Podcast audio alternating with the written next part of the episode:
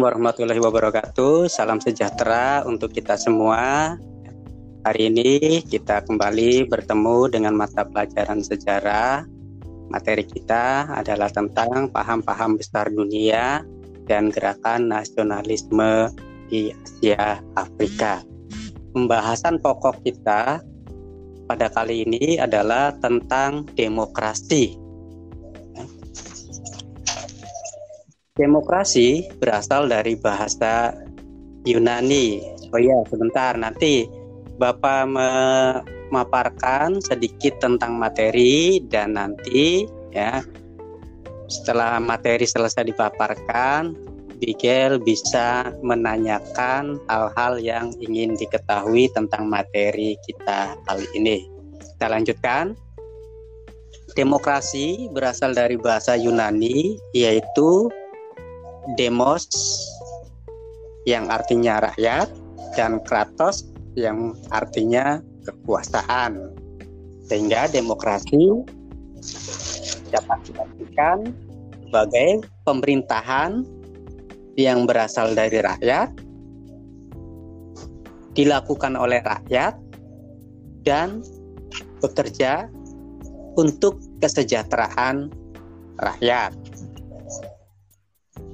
Nah, dalam sistem demokrasi ini pemerintahan itu dibatasi dengan yang namanya konstitusi atau undang-undang dasar. Bagaimana sejarah munculnya demokrasi?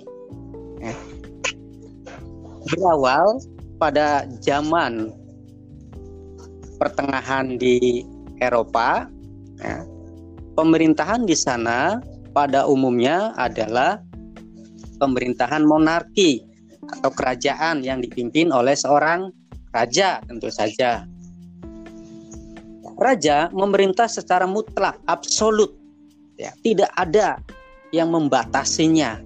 Apa yang diucapkan oleh raja itu adalah undang-undang.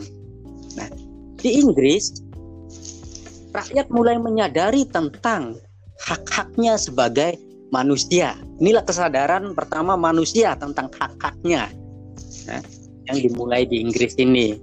Perjuangan rakyat Inggris mulai menunjukkan keberhasilannya ketika Raja John Lackland ya, menandatangani Piagam Agung atau yang disebut sebagai Magna Carta pada tahun 1215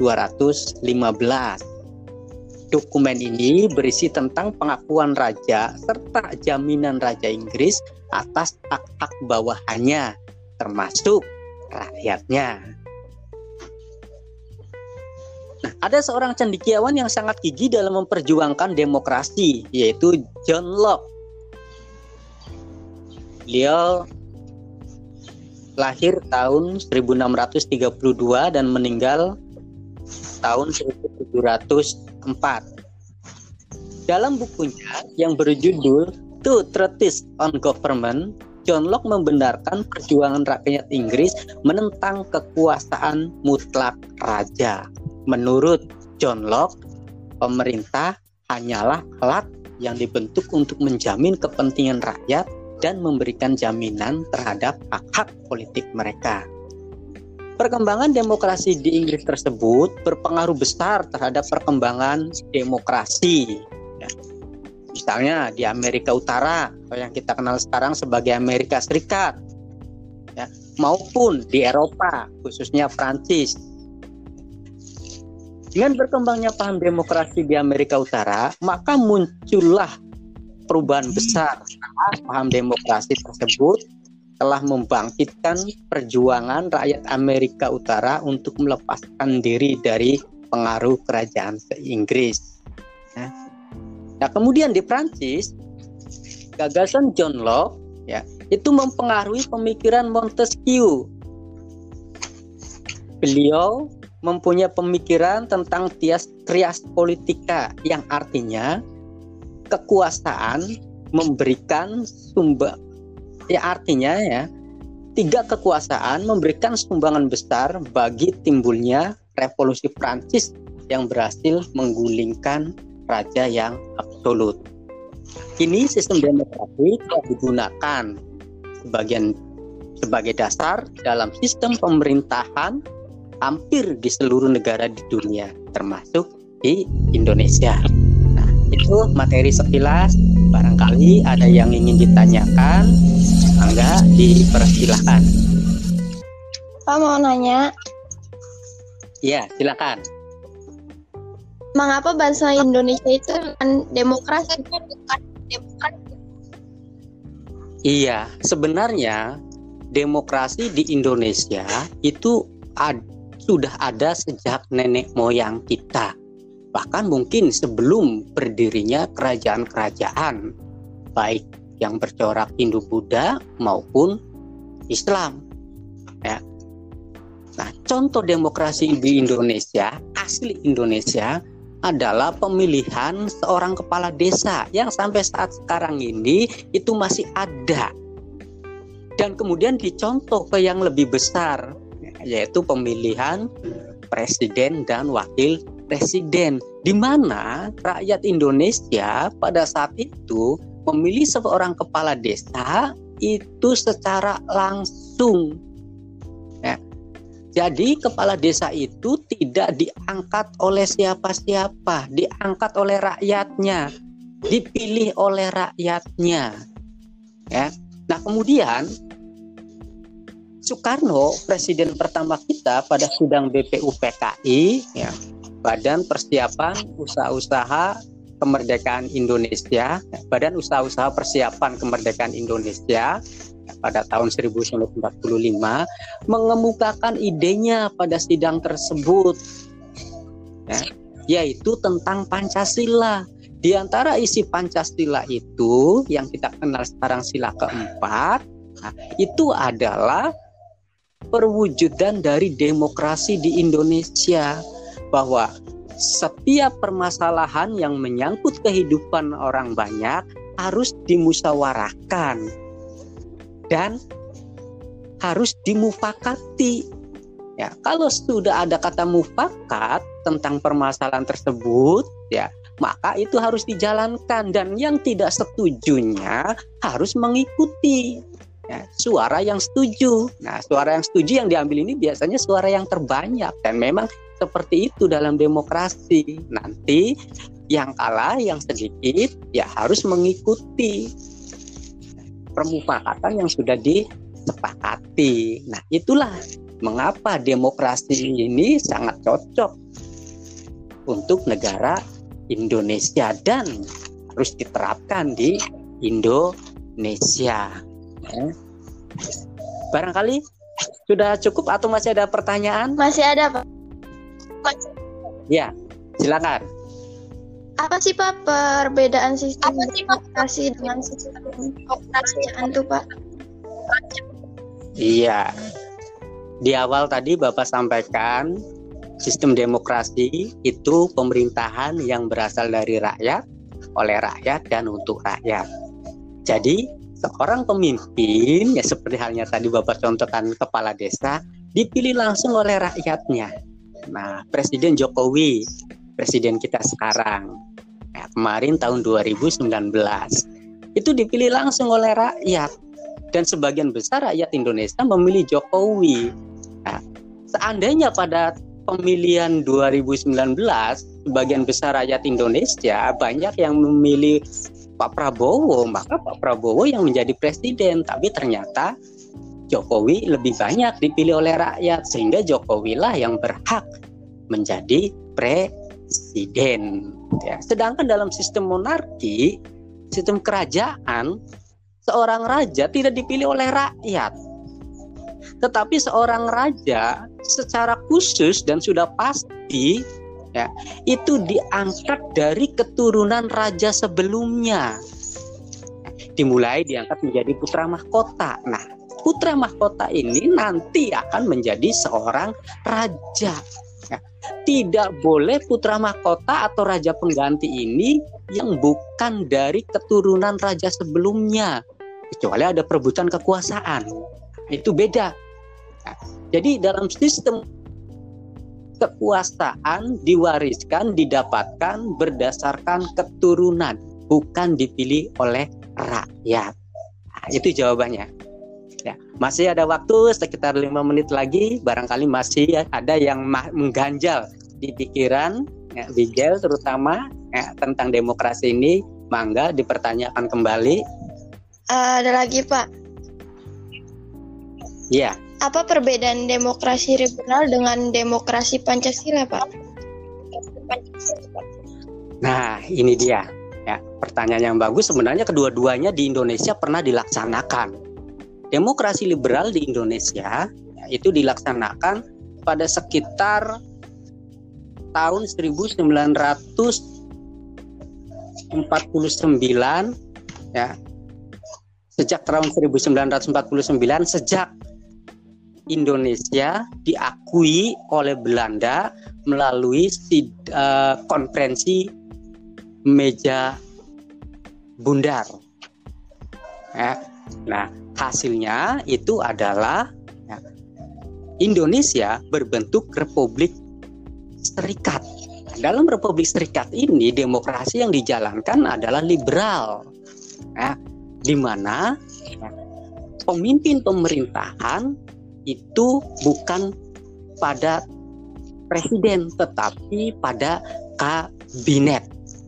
Ya, nah sebenarnya demokrasi liberal ini ya tidak bisa dikatakan jelek atau bagus ya. Pada umumnya bangsa Eropa atau Amerika, ya, Amerika Utara itu menggunakan sistem liberal ya. Nah, di Amerika Serikat walaupun sistem liberal tetap kepa- pemerintahannya dipegang oleh presiden. Nah, ini ya. Cuma itu ya bahwa hak-hak individu itu memang benar-benar diakui ya dalam sistem demokrasi liberal. Ya, demokrasi di Indonesia juga mengakui hak-hak indi individu. Ya. Nah, permasalahannya per pemikiran kita liberal itu kebebasan. Ya. Sebebas-bebasnya. Seperti yang terjadi pada saat ini terutama ketika berkembangnya media sosial lewat jalur internet. Wah, orang berbicara apa saja. Ya, disangkanya di Eropa, di Amerika mungkin juga begitu. Padahal tidak begitu sehingga demokrasi di kita sampai saat sekarang ini dikatakan demokrasi yang kebablasan. Orang berpikir orang berbicara seenaknya bahkan dengan kata-kata yang kasar. Ada yang bilang dungu dan sebagainya mungkin goblok dan sebagainya kepada pemimpin pada pemimpin bangsa kita pemimpin daerah juga bilang begitu. Nah ini sangat luar biasa ini kebablasannya. Nah, nah mereka masih sampai sekarang dibiarkan saja ya. Nah, demokrasi Pancasila di Indonesia itu demokrasi yang menghargai ya suara terbanyak. Presiden Jokowi dipilih oleh rakyat Indonesia. Ya, dan itu sebagian besarnya atau lebih banyak daripada calon yang lainnya. Maka harus dihargai itu pemimpin yang dipilih dengan suara yang paling banyak. Ya, bukannya suara yang kecilnya itu kelompok yang kalahnya itu ya malah kemudian tidak mau menerima apa yang menjadi kebijakan-kebijakan pemerintahan sekarang. Nah, ini demokrasi yang kebablasan, bukan demokrasi Pancasila. Demokrasi Pancasila intinya ada pada sila keempat dari dasar negara Republik Indonesia yaitu Pancasila. Itu penjelasan dari Bapak. Kalau masih ada, boleh satu pertanyaan iya, lagi. Iya, Pak. Mau bertanya lagi, Pak. Ya, Kan tadi Bapak itu bilang ya, Pak, kan banyak toko sama itu mm. ngatain demokrasinya kebablasan. Kenapa tuh Pak Indonesia bilang seperti ya. itu, Pak? Iya, karena itu. Ya, boleh dalam sistem demokrasi ini mengeluarkan pendapat, mengkritisi negara, mengkritisi pemerintah, mulai dari presiden, menteri atau jajaran-jajarannya boleh ya. Tetapi harus dibedakan antara mengkritisi dan me, apa nyinyir gitu mungkin ya, menyinyiri gitu. Ya, itu sangat beda jauh. Ya, kalau mengkritisi semuanya itu dengan logika-logika ilmu pengetahuan. Ya, dasar pemikiran kita adalah ilmu pengetahuan, bukan emosi. Kalau kritis kita berdasarkan emosi, maka itu adalah ego. Ya, panas hati kita kalau sudah ego itu. Ya, karena menganggap kita yang paling benar, kelompok yang lain salah. Sehingga ya kritisnya kritis pengkritisannya itu menggunakan cara-cara yang di luar nalar, menggunakan kata-kata kasar, menggunakan kata-kata kotor berani melawan pemerintah. Dan kalau mereka tertangkap, mereka menganggap bahwa mereka itu sedang dijolimi.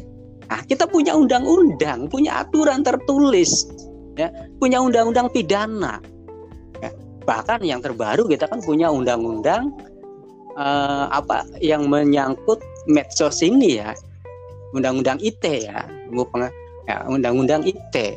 Nah, itu kita jangan sembarangan ngomong. Ya jangan sembarangan mungkin me mengupload apa yang jadi pemikiran kita. Karena ada aturannya. Kita ini dianggap bersalah atau tidak berdasarkan aturan atau undang-undang. Ya walaupun mereka yang ngomong kasar ngomong nyinyir itu sampai sekarang masih bebas gitu ya tapi ini akan memberikan dampak yang luar biasa contoh yang luar biasa ya tidak bagusnya bagi generasi yang akan datang, terutama generasi-generasi yang kata Abigail misalnya.